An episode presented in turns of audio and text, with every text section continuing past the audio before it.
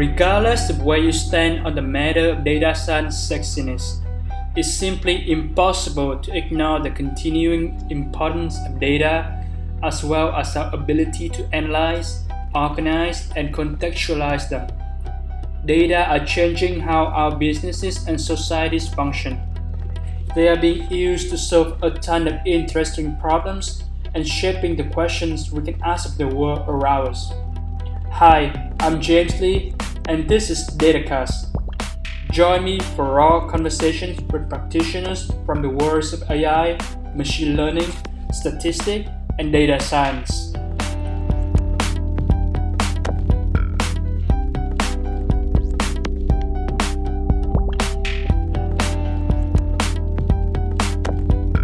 Hello, everyone. Uh, welcome to uh, a new episode of DataCast, and today I'm uh, on the phone with Ben Fowler. Ben Fowler has been in the field of data science for over five years. In his current role at Southeast Toyota Finance, he leads the end-to-end model development process to solve the problems of interest.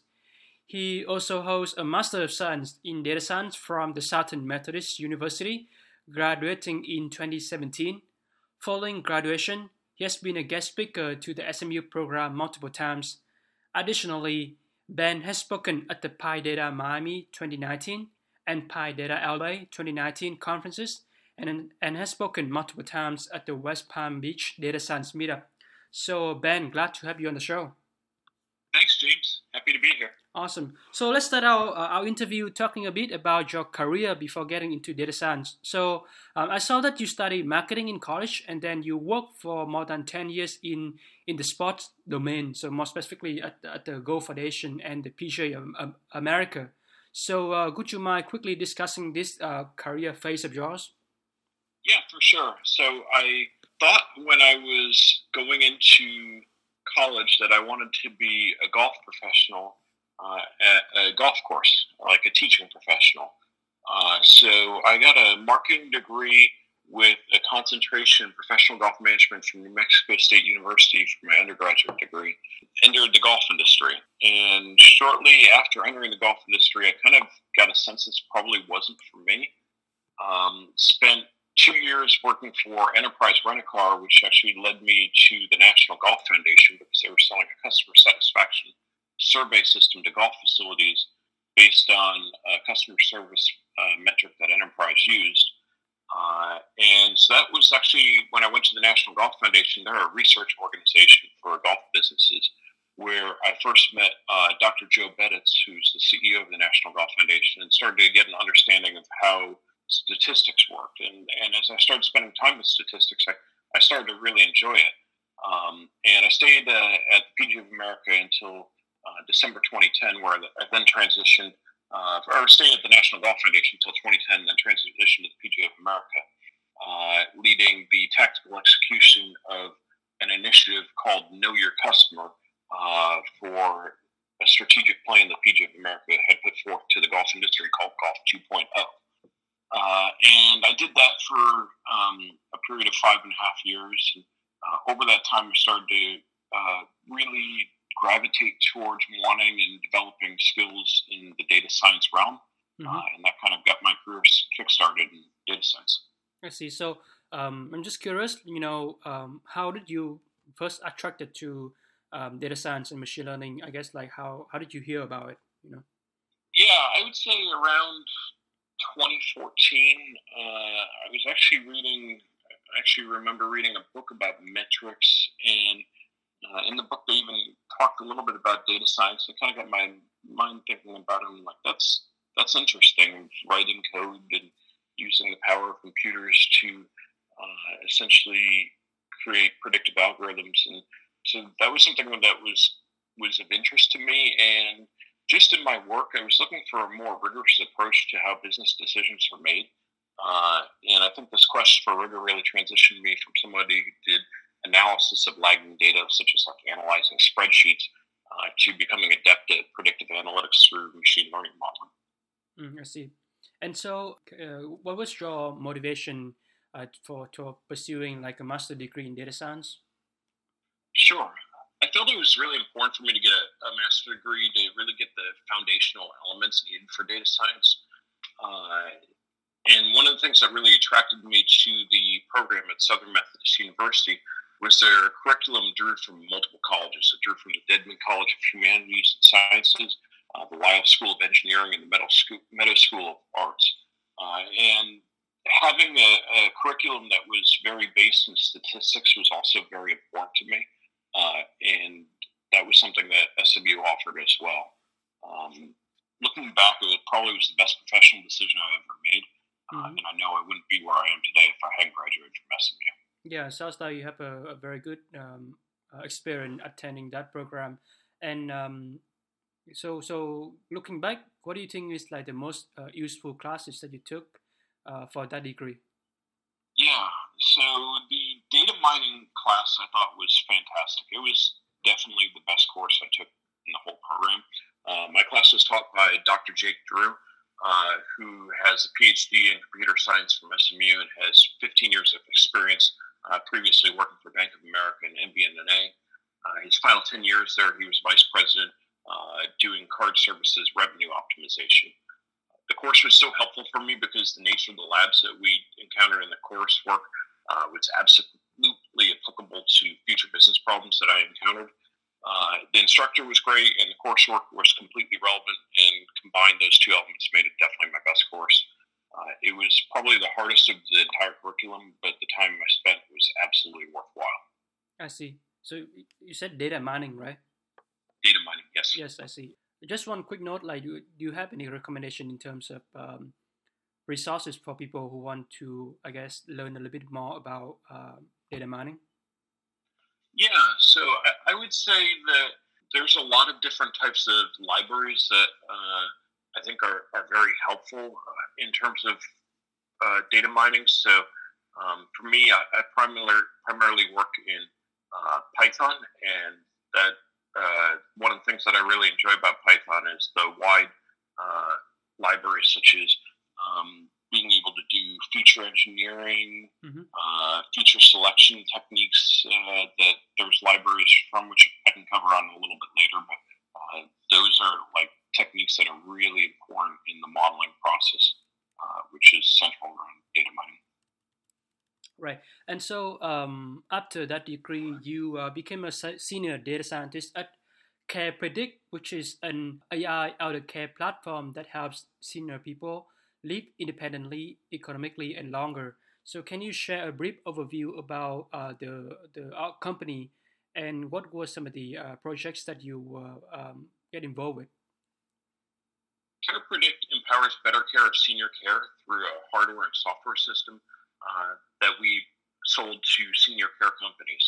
Uh, at CarePredict, we had a proprietary wearable device called the Tempo that collected data of a senior citizen's activities of daily living and their real-time room location in the facility. Uh, this continuous stream of IoT data provided us the ability to develop predictive models, provide the facility an early indicator of potential risk factors that a senior may be imminently approaching. Insights provided care facilities new intelligence that allowed them to provide better care for their residents. Having that experience working at CarePredict, what do you think is like the biggest challenge of adopting like machine learning and AI in healthcare? Well, I think data security and privacy is definitely a significant challenge. Uh, not only is it an ethical imperative, there are also legal factors as well. For example, it is illegal to store the personal health information from residents of British Columbia and Nova Scotia in Canada on a server in the US, even if their data is encrypted. Mm-hmm. Uh, it, additionally, I think in healthcare, the profit motive of companies can potentially be in conflict with the motive of helping people. If companies don't see a profit boost from helping people live healthier, their innovations with machine learning will be focused on building models that drive further profit in other ways and not necessarily improving the health of people. So, in this aspect, I still see healthcare embracing machine learning, but it's my hope that healthcare companies don't lose sight of their ethical responsibilities that they have of helping people live a healthier life. Mm-hmm. Uh, if healthcare companies operate with this imperative, we'll see innovations in machine learning not only in the sales and marketing side of their business, but also in the R and D and operation sides as well. I see for sure. Yeah, um, a lot of the recent debate. Uh, I mean, I guess the topic of ethical AI has been really um, increasing interest in the in the past you know few months or years, and uh, obviously, like you know, the the domain of healthcare is, is definitely gaining a lot of traction um, with respect to that regard. So I can totally uh, understand that that part of you. And so after uh, you know working at uh, CarePredict, you move on into uh, another data scientist role at JM Family Enterprise, which is one of the largest company in the automotive industry. So uh, can you talk a bit about the company uh, business? For sure. So JM Family Enterprises uh, is the parent company, and we currently have four business lines. Our three primary business lines are Southeast Toyota Distributors, uh, where we're the distributor for Toyota in Florida, Georgia, Alabama, North Carolina, and South Carolina. Southeast Toyota Finance, where we are the captive lending company for uh, our dealers in that five-state territory, and JM&A. JM&A uh, provides uh, products such as extended warranties, uh, prepaid maintenance plans, gap insurance to dealers not only in the five state territory of Southeast Toyota, but actually for all, all Toyota dealer, all dealers, excuse me, all dealers nationwide. Uh, so a little bit about JM Family. Uh, JM Family is ranked by Fortune magazine as the 17th best company to work for in the United States. Uh, this is the 21st consecutive year that JM Family has been ranked as one of Fortune 100's best companies to work for. So this is a, a great honor uh, and something that I see every single day when I come to uh, work. Our associates are truly exceptional. Um, additionally, JM Family is uh, a large company, uh, ranking 21st in Forbes list of America's largest private companies. Uh, JM Family is the world's largest independent distributor of Toyota, selling over 20% of all Toyotas in the USA. I see. Yeah, so that's a, a, very nice environment to work in, just to see sort of the the big impact of, of your work, right? Um, Absolutely.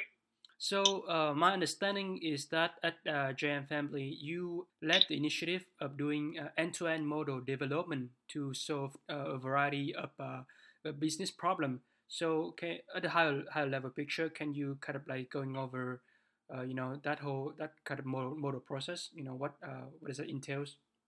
Definitely. So for me, when I say the end to end modeling process, it really constitutes these following steps. Uh, first, uh, understanding and defining the problem of interest uh, for the business.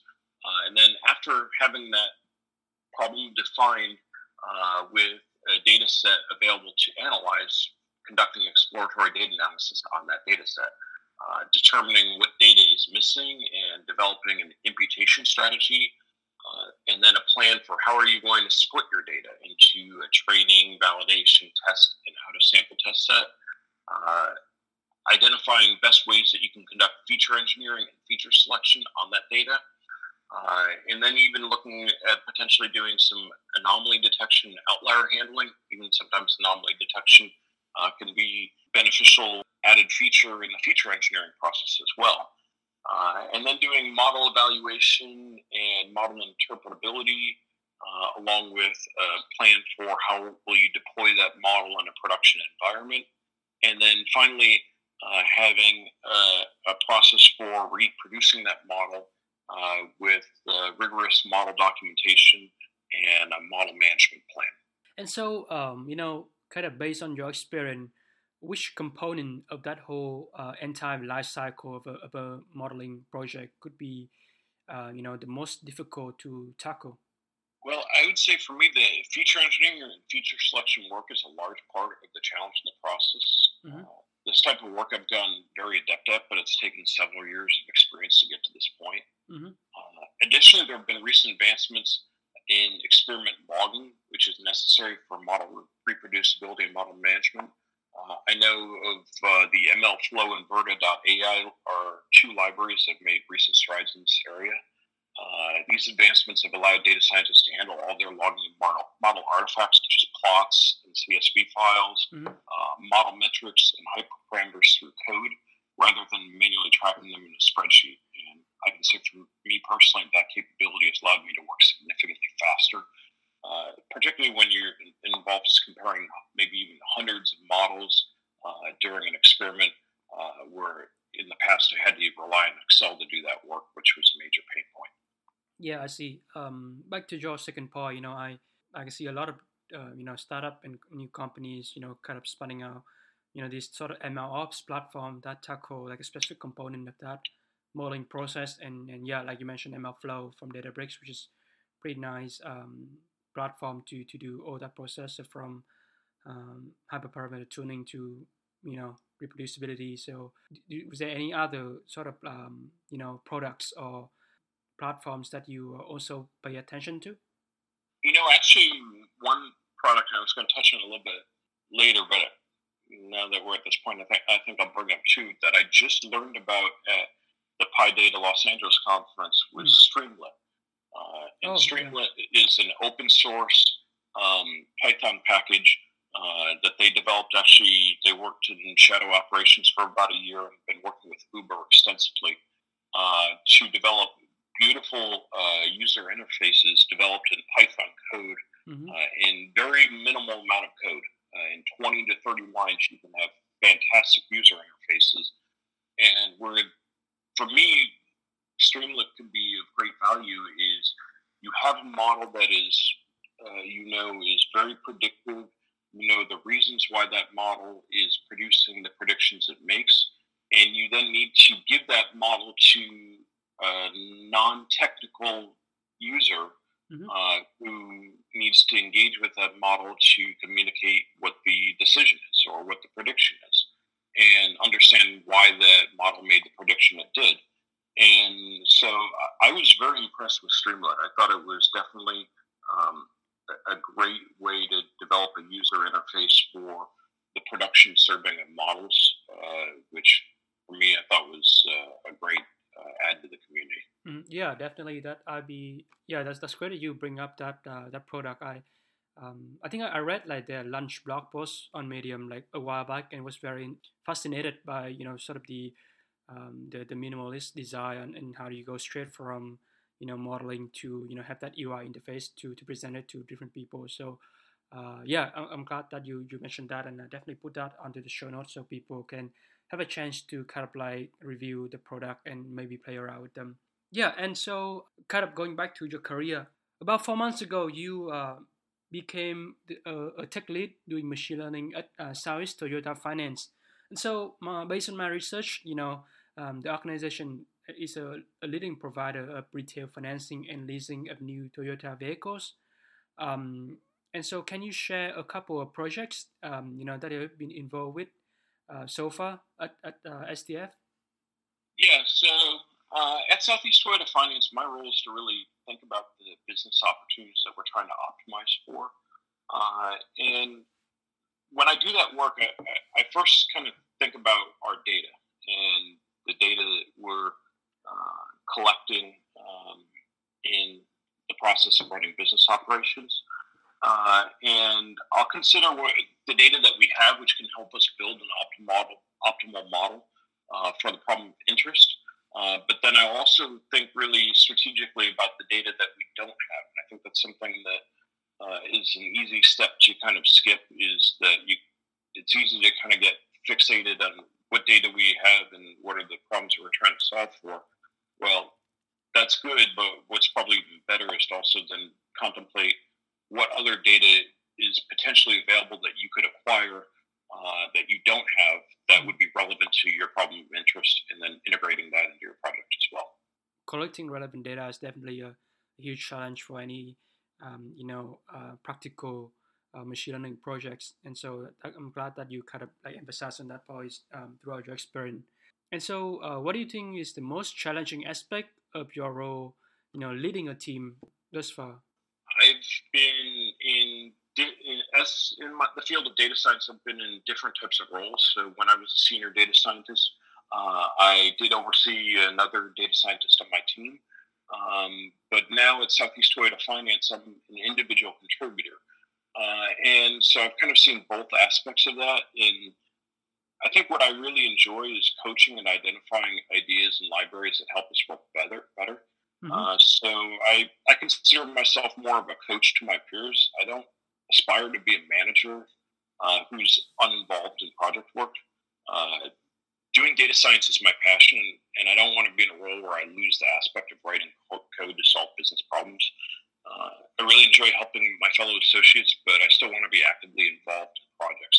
Uh, the projects work what really keeps my juices flowing, and mm. I think uh, that's something that, for me personally, and that's I think a, a personal decision that everybody has to figure out for themselves. I I like the the project worked in in uh, writing code. I'm glad that you, you you brought on that point. You know, people can can have a chance to you know stick with IC work or like become manager. And obviously, obviously, there's pros and cons of doing both. You know, I guess from your experience, kind of like interacting or, or, or being one. You know, for, for someone who want to doing IC work and then want to move on to to leading teams, what would be like the key skill set that they should develop in order to make that uh, transition? Sure. So I would say first is be sure that's what you want to do. Find out what uh, being uh, a team lead means for you on a day to day basis in terms of your your workflow each day. Uh, so if you're uh, if you're leading a team, uh, will you be less involved in writing code for projects? And if that's the case, is that what you really want to do? Um, if not, I'd encourage uh, someone to really try to kind of find out if there's a career path for advancement as an individual contributor. Uh, there are companies that are committed to allowing individual contributors to career path to grow and evolve into more advanced roles uh, while still being actively engaged in projects. I'm fortunate that JM Family Enterprises and Southeast Toyota Finance is one of those companies that is committed to that. And so, uh, as an individual contributor, I still have the opportunity to uh, grow in my my career uh, in that context. Mm-hmm. Um, but I also recognize that that's not the case for people at all companies, and I think that's something uh, I hope more companies commit to is providing career growth and paths for individual contributors who don't want to be into go into management to be able to grow in their respective roles. Great, yeah, thanks for sharing that opinion. Um, and uh, you're also a very frequent speaker and attendee at uh, various data science conferences.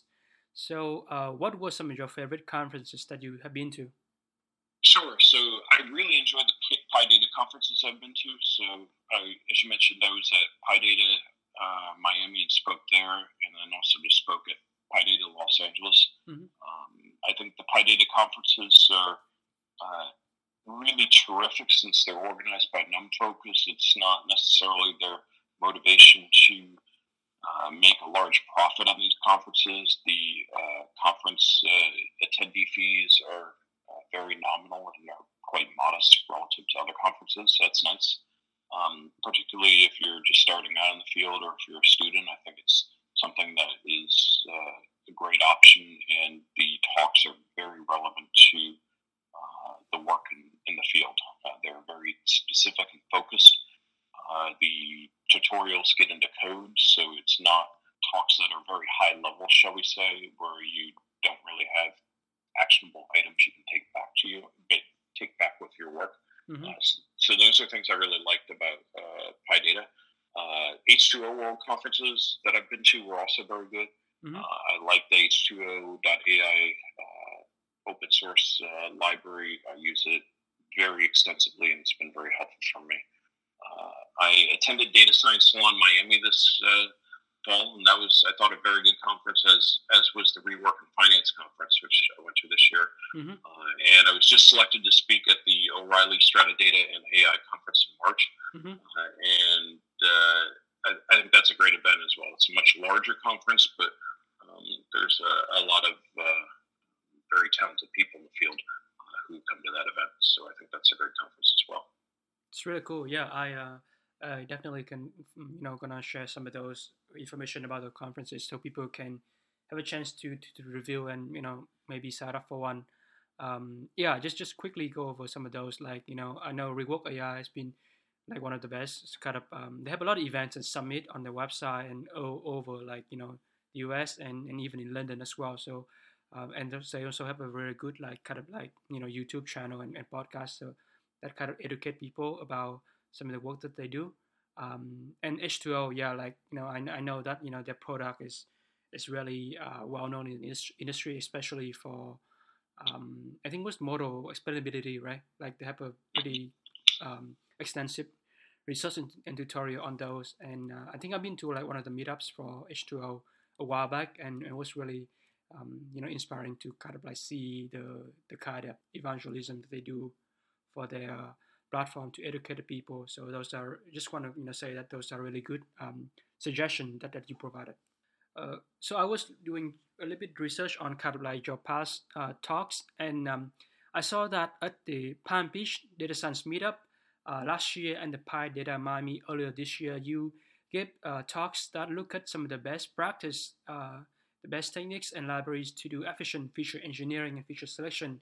and we kind of talk a little, a little bit about that earlier in our conversation. But um, can you go a bit about the detail on some of these uh, best best practice for the listeners? For sure. So I think when starting off talking about uh, any of these uh, data analytics libraries or um, feature engineering libraries, the first one to start with is Pandas. Uh, and it's a great starting point for feature engineering using the aggregation, shifting of data, correlation, and binning methods that are built in Pandas. Um, for me, in terms of feature engineering, weight of evidence transformations are commonly used in the finance field, where weight of evidence uh, uses a binning scheme to identify the ratio of the goods versus bad customers and apply information from the target variable uh, for this ratio in each bin. Mm-hmm. Um, target and label encoding are also helpful feature engineering techniques for categorical data.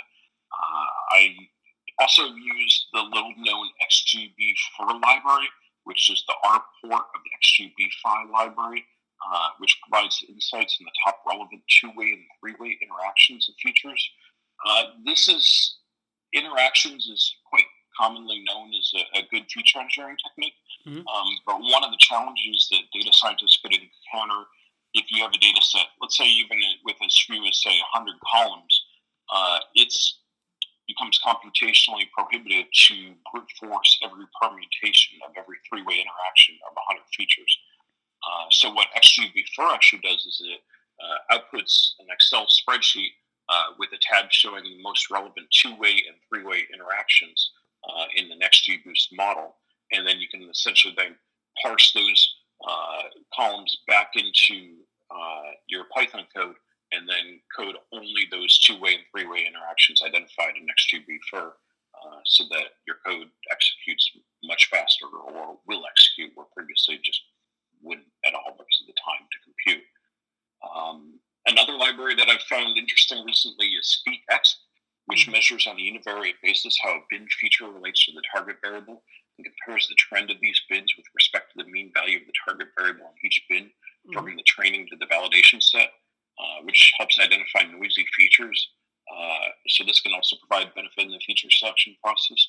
Um, and then another uh, kind of industry standard uh, library for um, working with time series data is the TS Fresh library. Mm. and TS Fresh is also very good at um, essentially doing feature engineering of different statistical measures uh, in time series and creating additional columns uh, as well. Great. I'll be, be sure to include some of those libraries and packages that you mentioned to to um, to the show notes so people can can you know take a look at some of those. Was there any? Uh, well, you, you talk a little bit about um, just just from your experience, you know, kind of like you know doing this feature engineering work in the in the industry. What do you think? You know, I guess like students or you know people who want to kind of enter the field should learn about you know what are some of the fundamentals aspect of feature engineering feature selection that that they should definitely be aware of before you know engaging into any uh, machine learning project? Well i would say um, the first step is to really understand the, your data thoroughly.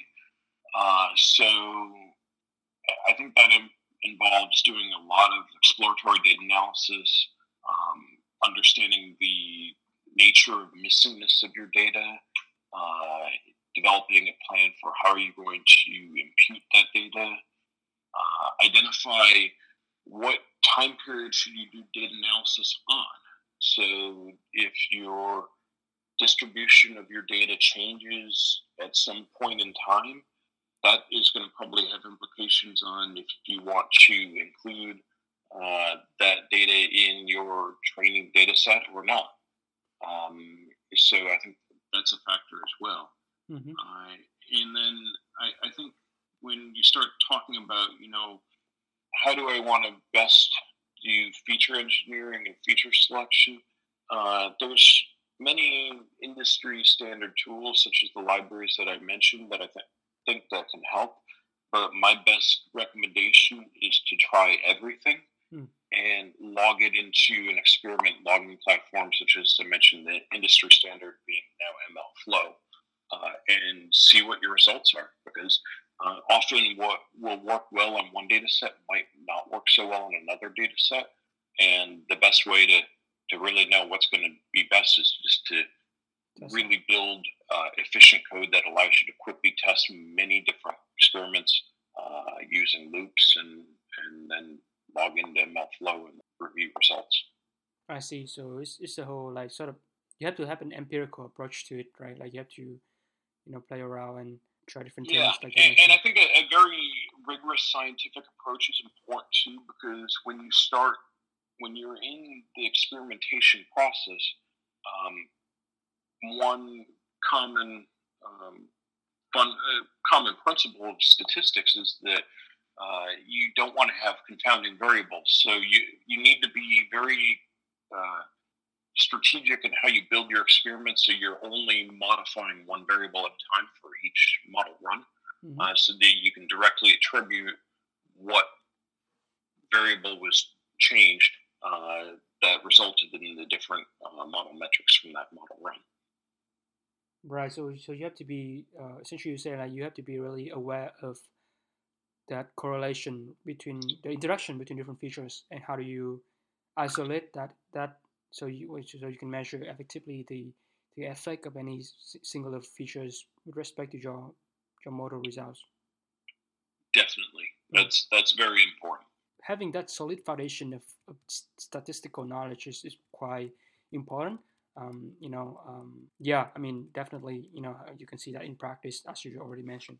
So, at the Palm Beach Data Science meetup a couple of months ago, you gave a talk on uh, performing data science for fantasy football specifically using machine learning to predict the future performance of players.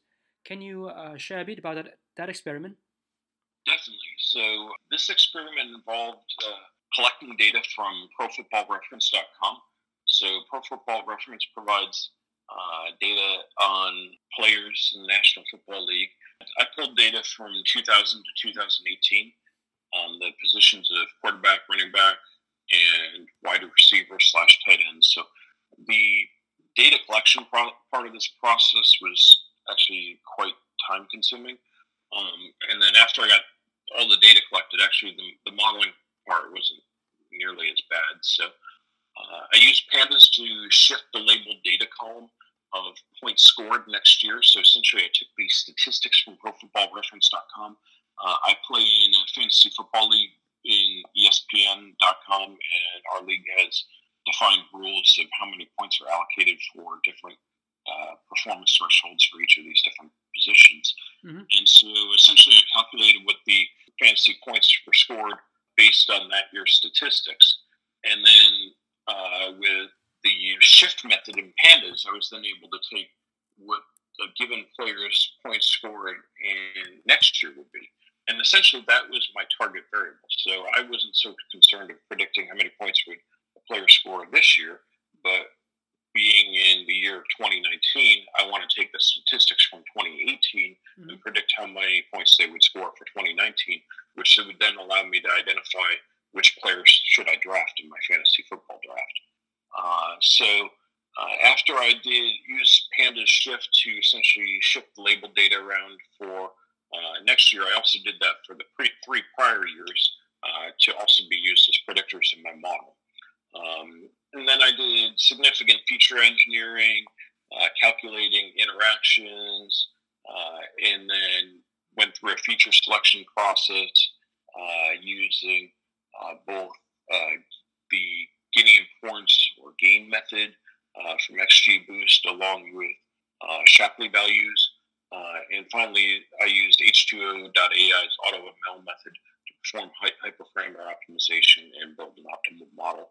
And I built dedicated models for each of those three respective positions: one for quarterback, one for running back, and one for wide receiver.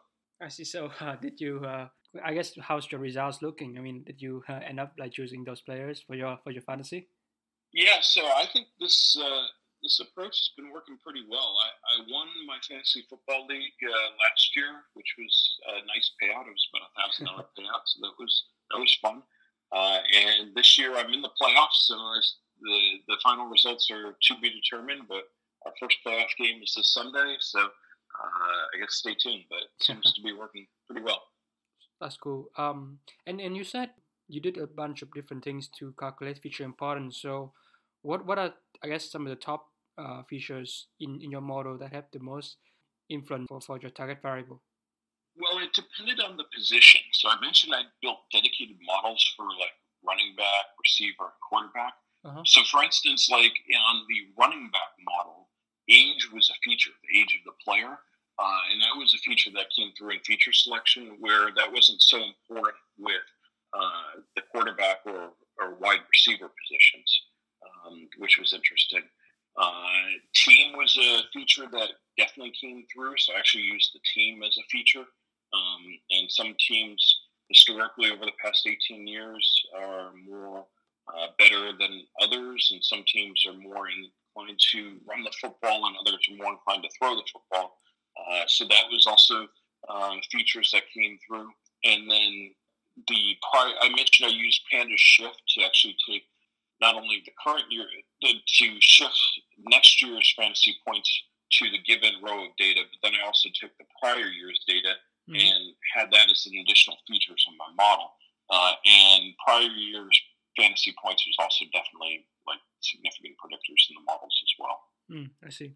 And you also mentioned that you you use um, H2O's uh, AutoML platform to to handle some of the architecture search. So um, just curious, how was how was your experience working using that product? Yeah, so you know, H2O, I think uh, their AutoML platform, they probably were one of the first that have been been uh, in the data science world with AutoML. Uh, since then, I've seen there's other there's many other providers that have kind of come out with that technology. I even saw this week that uh, AWS just released for at their reInvent conference uh, for SageMaker and AutoML method for uh, their uh, SageMaker uh, new autopilot API. So I thought that was quite interesting as well. So that we're starting to see many more flavors of AutoML coming about. And I, I, would say for me, I think AutoML is really exciting because it definitely uh, helps with the hyperparameter optimization and the process of, of modeling. Uh, I've found, uh, in particular with H2O's AutoML, that it does very well on hyperparameter optimization.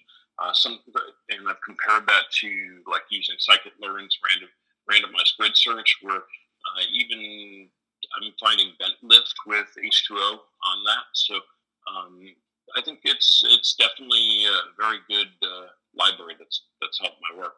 Uh, do I think AutoML is going to replace the role of data scientists? Absolutely not. I think it actually makes data scientists more valuable because it allows data scientists to uh, complete their projects faster, which will hmm. bring essentially even more business value to their business. Uh, and in, in doing, will make the business perceive their work to be of even greater value. Yeah, for sure. Essentially, it, it helps you take care of some of the and nitty gritty detail of, of, the model optimization process, and then you can focus more on the the, the, the value that the model give you, right? And uh, essentially take, taking care of some of that legwork uh, and uh, allow the, the data scientists to focus more on some of the more important business impact. So sounds like maybe that might be one of the trends coming up in the next few years for this field. So you, you recently came back from PyData LA and you mentioned that you were um, will be invited uh, to speak at Strata DataConf by O'Reilly next year. Um, and in particular, you the talks that you you given was about uh, evaluating traditional and novel feature selection approaches. And we already talked a bit about uh, you know that whole thing about feature selection uh, throughout our conversation. But um, I guess would you mind just giving uh, a brief glimpse about uh, your talk at PyData uh, you just finished, and then as well as the one on O'Reilly next year? Absolutely, yeah. So this was a, a topic that for me was very interesting because uh, there's, I think, many different uh, methods of feature selection that data scientists sometimes employ. Uh, and for me personally, I wanted to have uh, essentially a scientific study of these different types of approaches to see what really was working best. Uh, so I used the Lending Club data set, uh, and it was a two year data set that I uh, collected from 2012 to 2013, which Lending Club's data set is publicly available on their website, lendingclub.com. Uh, and essentially, my target variable uh, was binary of loan status, being either fully paid or charged off. So I wanted to try to predict is somebody who is applying for uh, a loan from Lending Club, will they fully pay on that loan or will the loan be charged off and will they default to the loan? Uh, so in that two-year data set, there were 188,181 loans. Uh, there was some class imbalance because 158,510 were fully paid, 29,671 were charged off, uh, resulting in the minority class being 15.7% of the data set. And so there were 104 initial features before feature engineering. Uh, with that class imbalance, I actually uh, did uh, look at not doing any type of oversampling or undersampling, and then also uh, oversampling, undersampling, and I actually found uh, SMOTE plus ENN, which is the synthetic minority oversampling technique plus edited nearest neighbors. I did add LIFT to the model. that is a package that's publicly available from the scikit-learn imblearn library. And essentially, I went through a whole process flow for how I did feature engineering and feature selection. So I started with the categorical features, duplicated them, and label encoded those duplicated duplicated features. Then I target encoded the original categorical features. Then for all the features, then I duplicated them again, and on those duplicates, I calculated the weight of evidence transformations on those features. And then I dropped in the features with constant values. One of my experiments involved splitting the validation set into a training test subset from the original validation set. I used the featexp package to eliminate noisy features at a, a threshold below 0.75 between the training validation set. I fit the model to get the gain uh, feature importance values for all the features and identified the relevant interactions from xgbfir uh, and feature engineered those relevant interactions in one of my experiments. Did stepwise backwards feature selection. I reviewed MLflow to find the optimal set of features. Uh, then I actually used those interactive features as a feature, not, a, not necessarily as a feature engineering technique, but actually as a feature selection technique, where I then parsed out those interactive features into standalone features. So if I had a three-way interaction, say feature A, feature B, and feature D in one feature, then I actually then create that into uh, separate features of only feature A, feature B, and feature D as standalone three features. Mm-hmm. Uh, I then eliminated the redundant features uh, and then performed final backwards feature selection using the original training validation test sets with both SHAP and GAIN. So, in essence, uh, this uh, experiment had, had five components. so, experiment number one was using backwards stepwise feature selection with SHAP. Uh, experiment two was backward stepwise with SHAP and featexp. Experiment number three was backward stepwise with GAIN. Uh, experiment four is an approach that I think some data scientists use, which is just a single uh, step elimination of features using GAIN. So essentially just saying, I've got a model, say 300 features, and maybe I'll just take the top 20 features. And in one cut, just say, okay, I'm going to look at the feature importances, cut it at the top 20, and then go from there. Uh, and then experiment number five was doing backward stepwise feature selection with SHAP and splitting the validation set. And uh, what I actually found was the the best model run was that experiment number five, where I did backward stepwise feature selection with SHAP, splitting the validation set. Uh, that lift resulted in uh, 3.1% lift in AUC, a 3.7% lift in average precision score, and a 10.5% improvement being reduction in log loss versus my second best uh, feature, experiment run, which was backward stepwise with SHAP. So mm-hmm. um, that was uh, really exciting for me to be able to see uh, in this open data set this approach, which I had uh, thought would work well uh, did validate and did work as I expected and uh, and work better than the other approaches. And, and the whole this whole concept that I've kind of created of splitting the validation set is one that made sense to me because the way I was taught was that the training set should be used for training the model, the validation set should be used for hyperparameter optimization and feature selection, and the test set should be a holdout set that should only be used for evaluating the final model. And so, where my thought on this kind of came to be was that, okay, if I'm doing a, a stepwise backwards feature selection, uh, and if the validation set is to be used for feature selection, then what is being used to train those models on each iterative run of feature selection? Well, it's the training set. And then I'm kind of, there could be some data leakage there because then later on I'm going to use that same training set again in further um, modeling steps. So if I could essentially keep that training set isolated from the validation set and split the validation set in essentially the subset of training and tests, mm-hmm. uh, I think that would actually uh, have the model generalize to new data better. And that's exactly what I found. Uh, and the, those metrics that I cited were on an out of sample test set. So it wasn't even on the test set, but it was on the final month, December 2013, which is out of sample holdout period. I see. So just kind of sum it up on that, your best method is like the data, you got the train the validation and the test, and then within the validation, you speed up like even further into like validation, train, and validation and test, right? For for Correct. for, for feature yes. selection. Um, I'm just curious, like what um, you know, what, what is the, the ratio? What is the speed ratio for like kind of the whole the the, the whole thing?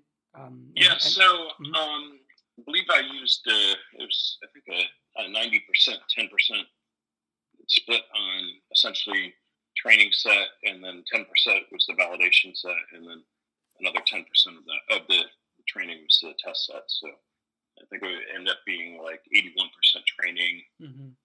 and then uh, ten uh, percent test, and then nine percent validation set was essentially I think the, the breakdown of the, the data set. And in terms of uh, the data size, again, there was uh, the total data size was uh, 188,000 loans. Yeah, uh, yeah, I'm actually quite familiar with the Lending Club dataset because, um, yeah, I, I, was doing some stuff with it over my summer internship. So I, I, I, learned a, a, little bit about it. Um, you know, quite quite popular, especially in, in credit lending. Um, and it's and you mentioned our sample, so it's, it's more like you know you got the the data over time and you train it on the model like. Correct, and, and I should say that 188,000 loans that is actually on the entire data set Mm-hmm. So, in terms of the uh, out of sample data set, um, there were 15,020 loans in the out of sample period, which was December 2013. So, the actual uh, value counts was I had 140,259 loans in the training set, 15,585 loans in the validation set, 17,317 loans in the test set, and then 15,020 loans in the out of sample set. I see. From this uh, experiment that you did and, and, presented, you know, what, what could be like the implication for, for people uh, who want to adopt, you know, some of the some of some of this feature selection approach in, in their day-to-day machine learning workflow? What could be, you know, the takeaway that you would like to give them? Well, I would say the, the two main takeaways are I think there's merit in splitting the validation set if you're doing a stepwise feature selection. And then uh, the other aspect is I think there's benefit in using um, Scott Lundberg's SHAP uh, library, which mm-hmm. was using Shapley values uh, for backwards feature selection. Uh, and there is, what inspired my thought of looking at SHAP was in uh, Scott Lundberg wrote a blog post on Medium uh, talking about the uh, different feature, the, the landscape of feature attribution techniques and how many of them are either inconsistent or inaccurate. Uh, and that SHAP is essentially the only feature attribution technique that is both consistent and accurate.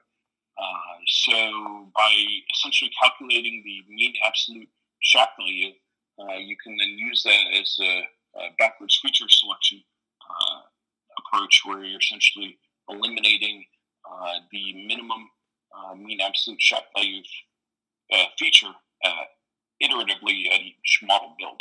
And you just build that in a loop, and I think that may provide great benefit to, to data scientists out there who are trying to do feature selection well. Really neat. I, I put um, Scott Lundberg work on, on the shows. You can, can learn more about some his stuff with, with the SHAP package and and I guess just just be aware more about Shapley values in general. Yeah, I, I know that you know they that uh, his work is also pretty important into the whole evolution of uh, machine learning interpretability as well. So that's definitely very nice. Absolutely, I use I use SHAP uh, values for interpretability uh, frequently as well. So I think that's become uh, kind of industry standard. I can say PyData Los Angeles. I heard multiple talks of people talking about SHAP mm-hmm. and how they're either integrating SHAP into their own libraries uh, or using it in their workflows. So it's I think that's uh, been a fantastic library because it really has broken the notion that uh, machine learning models are black boxes and are uninterpretable, which I think had been a, a perhaps a rightful rightful objection in the past, but no longer holds true. I see. Moving a bit out of the technical uh, conversation, so so what good you know your advice for people who want to, I guess, be be invited to to speak at some of these conferences to to build their personal brand, I guess. Yeah, I think um, first is find out like what areas of the field of data science you really like and, uh, and get you um, inspired and passionate about when you do your work. So is it feature engineering? Is it model interpretability? Is it feature selection? And if you are one of those brilliant people who've developed a, a novel package, that could be something that you could talk about in uh, a talk at a conference. Mm-hmm. Um, but then you can also, you don't necessarily need to be a developer of some innovative package, uh, but maybe you develop some sort of innovative approach on how you use that package in your workflow.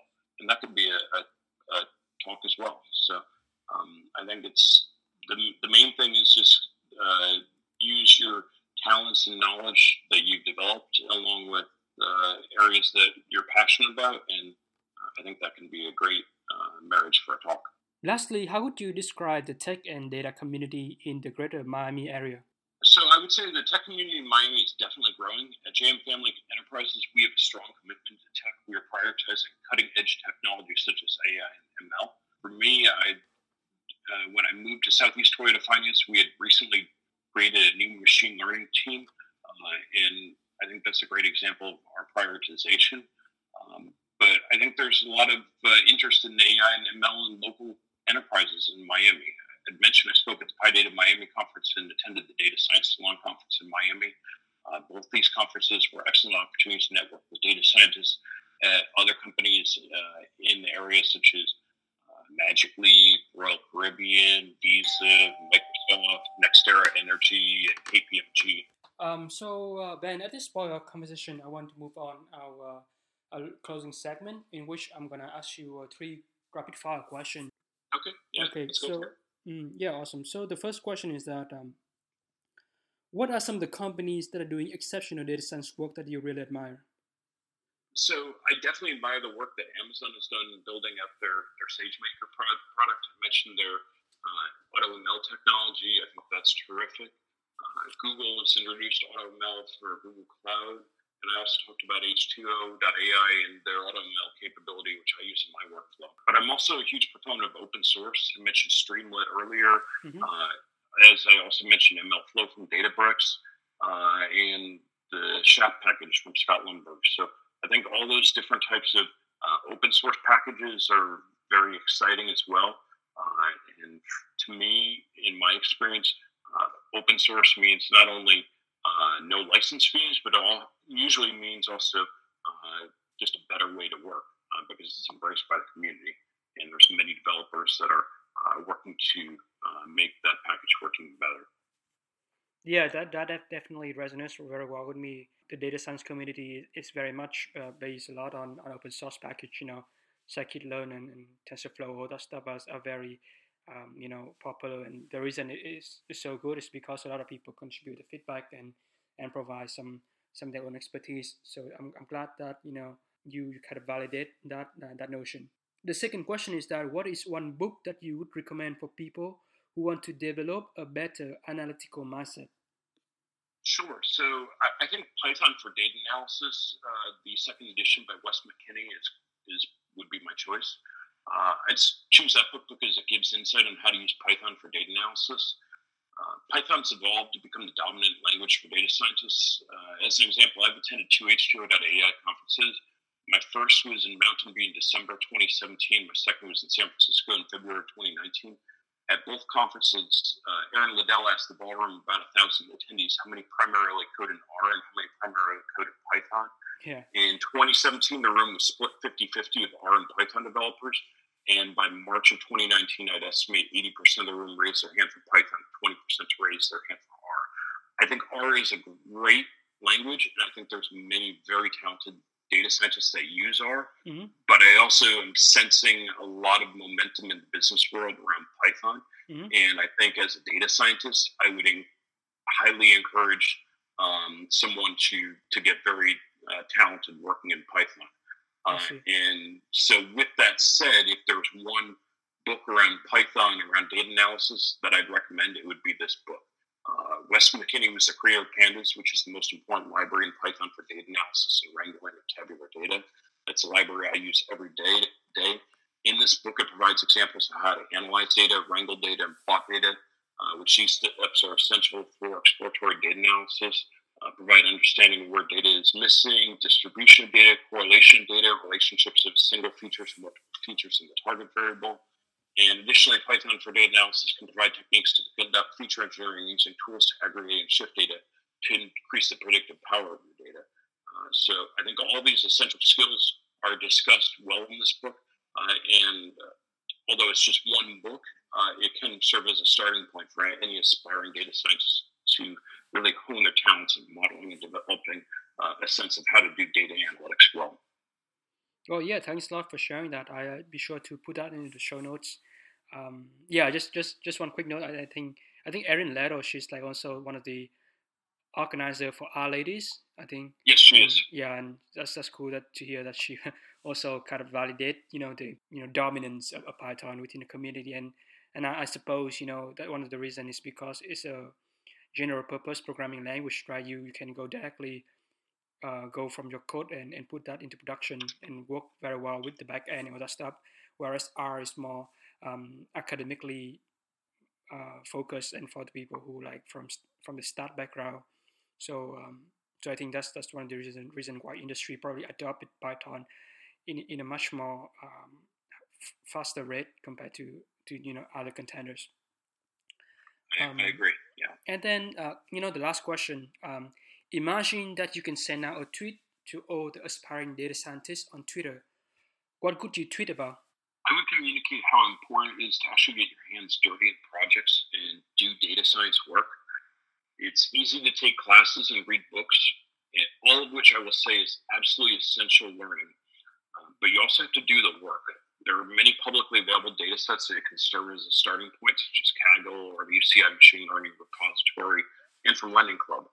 Uh, I would communicate the importance of build a portfolio of work documenting your entire process Mhm. starting from the problem interest to EDA to data splitting, feature engineering, feature selection, hyperparameter optimization, model evaluation criteria, model interpretability, experiment tracking, and essentially taking your model to inference.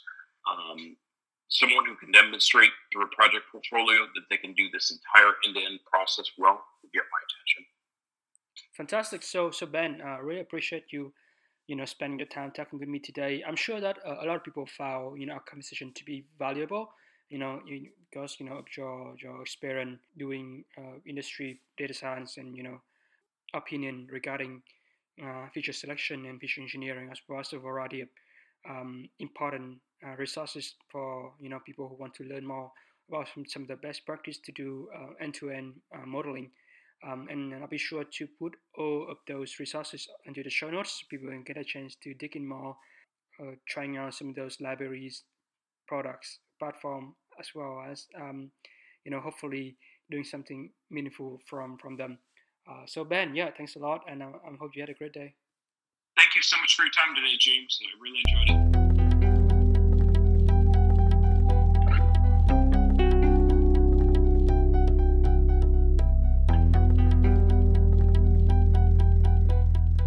Well, that's the wrap for another episode of Datacast. Hopefully, you have learned something insightful and interesting from my guest today. You can read the show notes from the podcast website at datacast.simplecast.fm. If you want to get instant updates when a new episode is released, either follow me on Twitter or subscribe to my newsletter on my website jameskle.com. It is my greatest pleasure that you listen to this podcast and take advantage of the data revolution coming upon us. Goodbye for now.